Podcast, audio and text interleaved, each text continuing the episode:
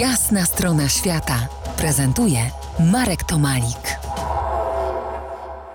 Gościem jasnej strony świata Monika Lewicka, która propaguje podróżowanie etyczne i empatyczne. Porozmawiajmy teraz o pięknych historiach, ale w tak zwanych brzydkich albo inaczej, z pozoru mniej atrakcyjnych, mniej zachęcających miejscach. Może może coś e, z Twojego pobytu w Meksyku, gdzie pracownik sprzątający gdzieś tam na stacji benzynowej zabrał Was podczas, uwaga, huraganu bardzo chętnie opowiem tę historię, dzięki, że pytasz.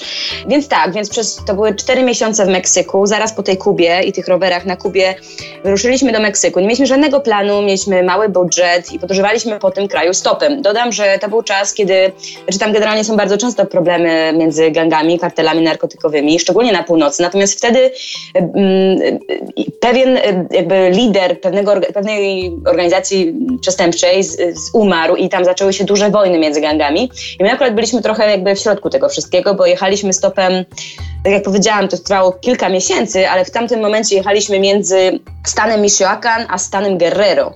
E, I w tym Guerrero jest znane, znane wszystkim Acapulco, które jakby do miejsc bezpiecznych e, nie należy.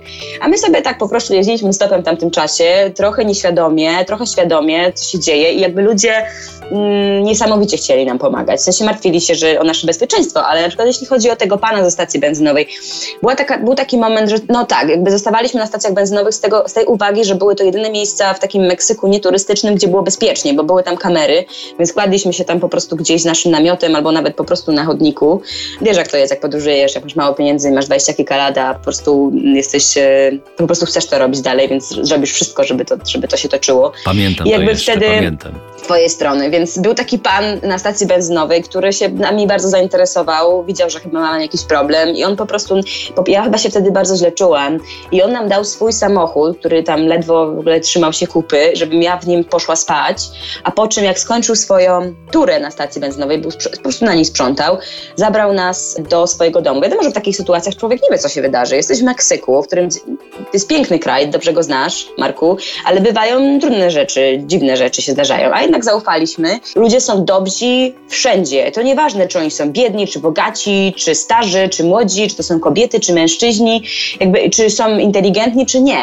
Po prostu są pewne rzeczy uniwersalne w człowieku, e, takie jak dobroć takie jak, takie jak chęć pomocy, jak gościnność. I to są rzeczy ponad podziałami. I to jest coś, co jest wspaniałe. To jest coś, co uważam, że w Polsce też ma miejsce. Są ludzie po prostu wspaniali. I po Polsce też często zdarzało mi się podróżować na, na, na rowerze czy stopem i naprawdę spotykałam się z tym samym. Podejrzewam, że podobne historie mogłabyś wymieniać przez następne audycje aż do końca roku i może jeszcze rok dłużej. I ja bym coś dorzucił, tak, ze swojego podwórka, ale czas, czas płynie niestety. Powinieneś. Czas płynie. Za kilkanaście minut ostatnia dziś część naszej rozmowy. Zostańcie z nami. To jest jasna strona świata w RMS Classic.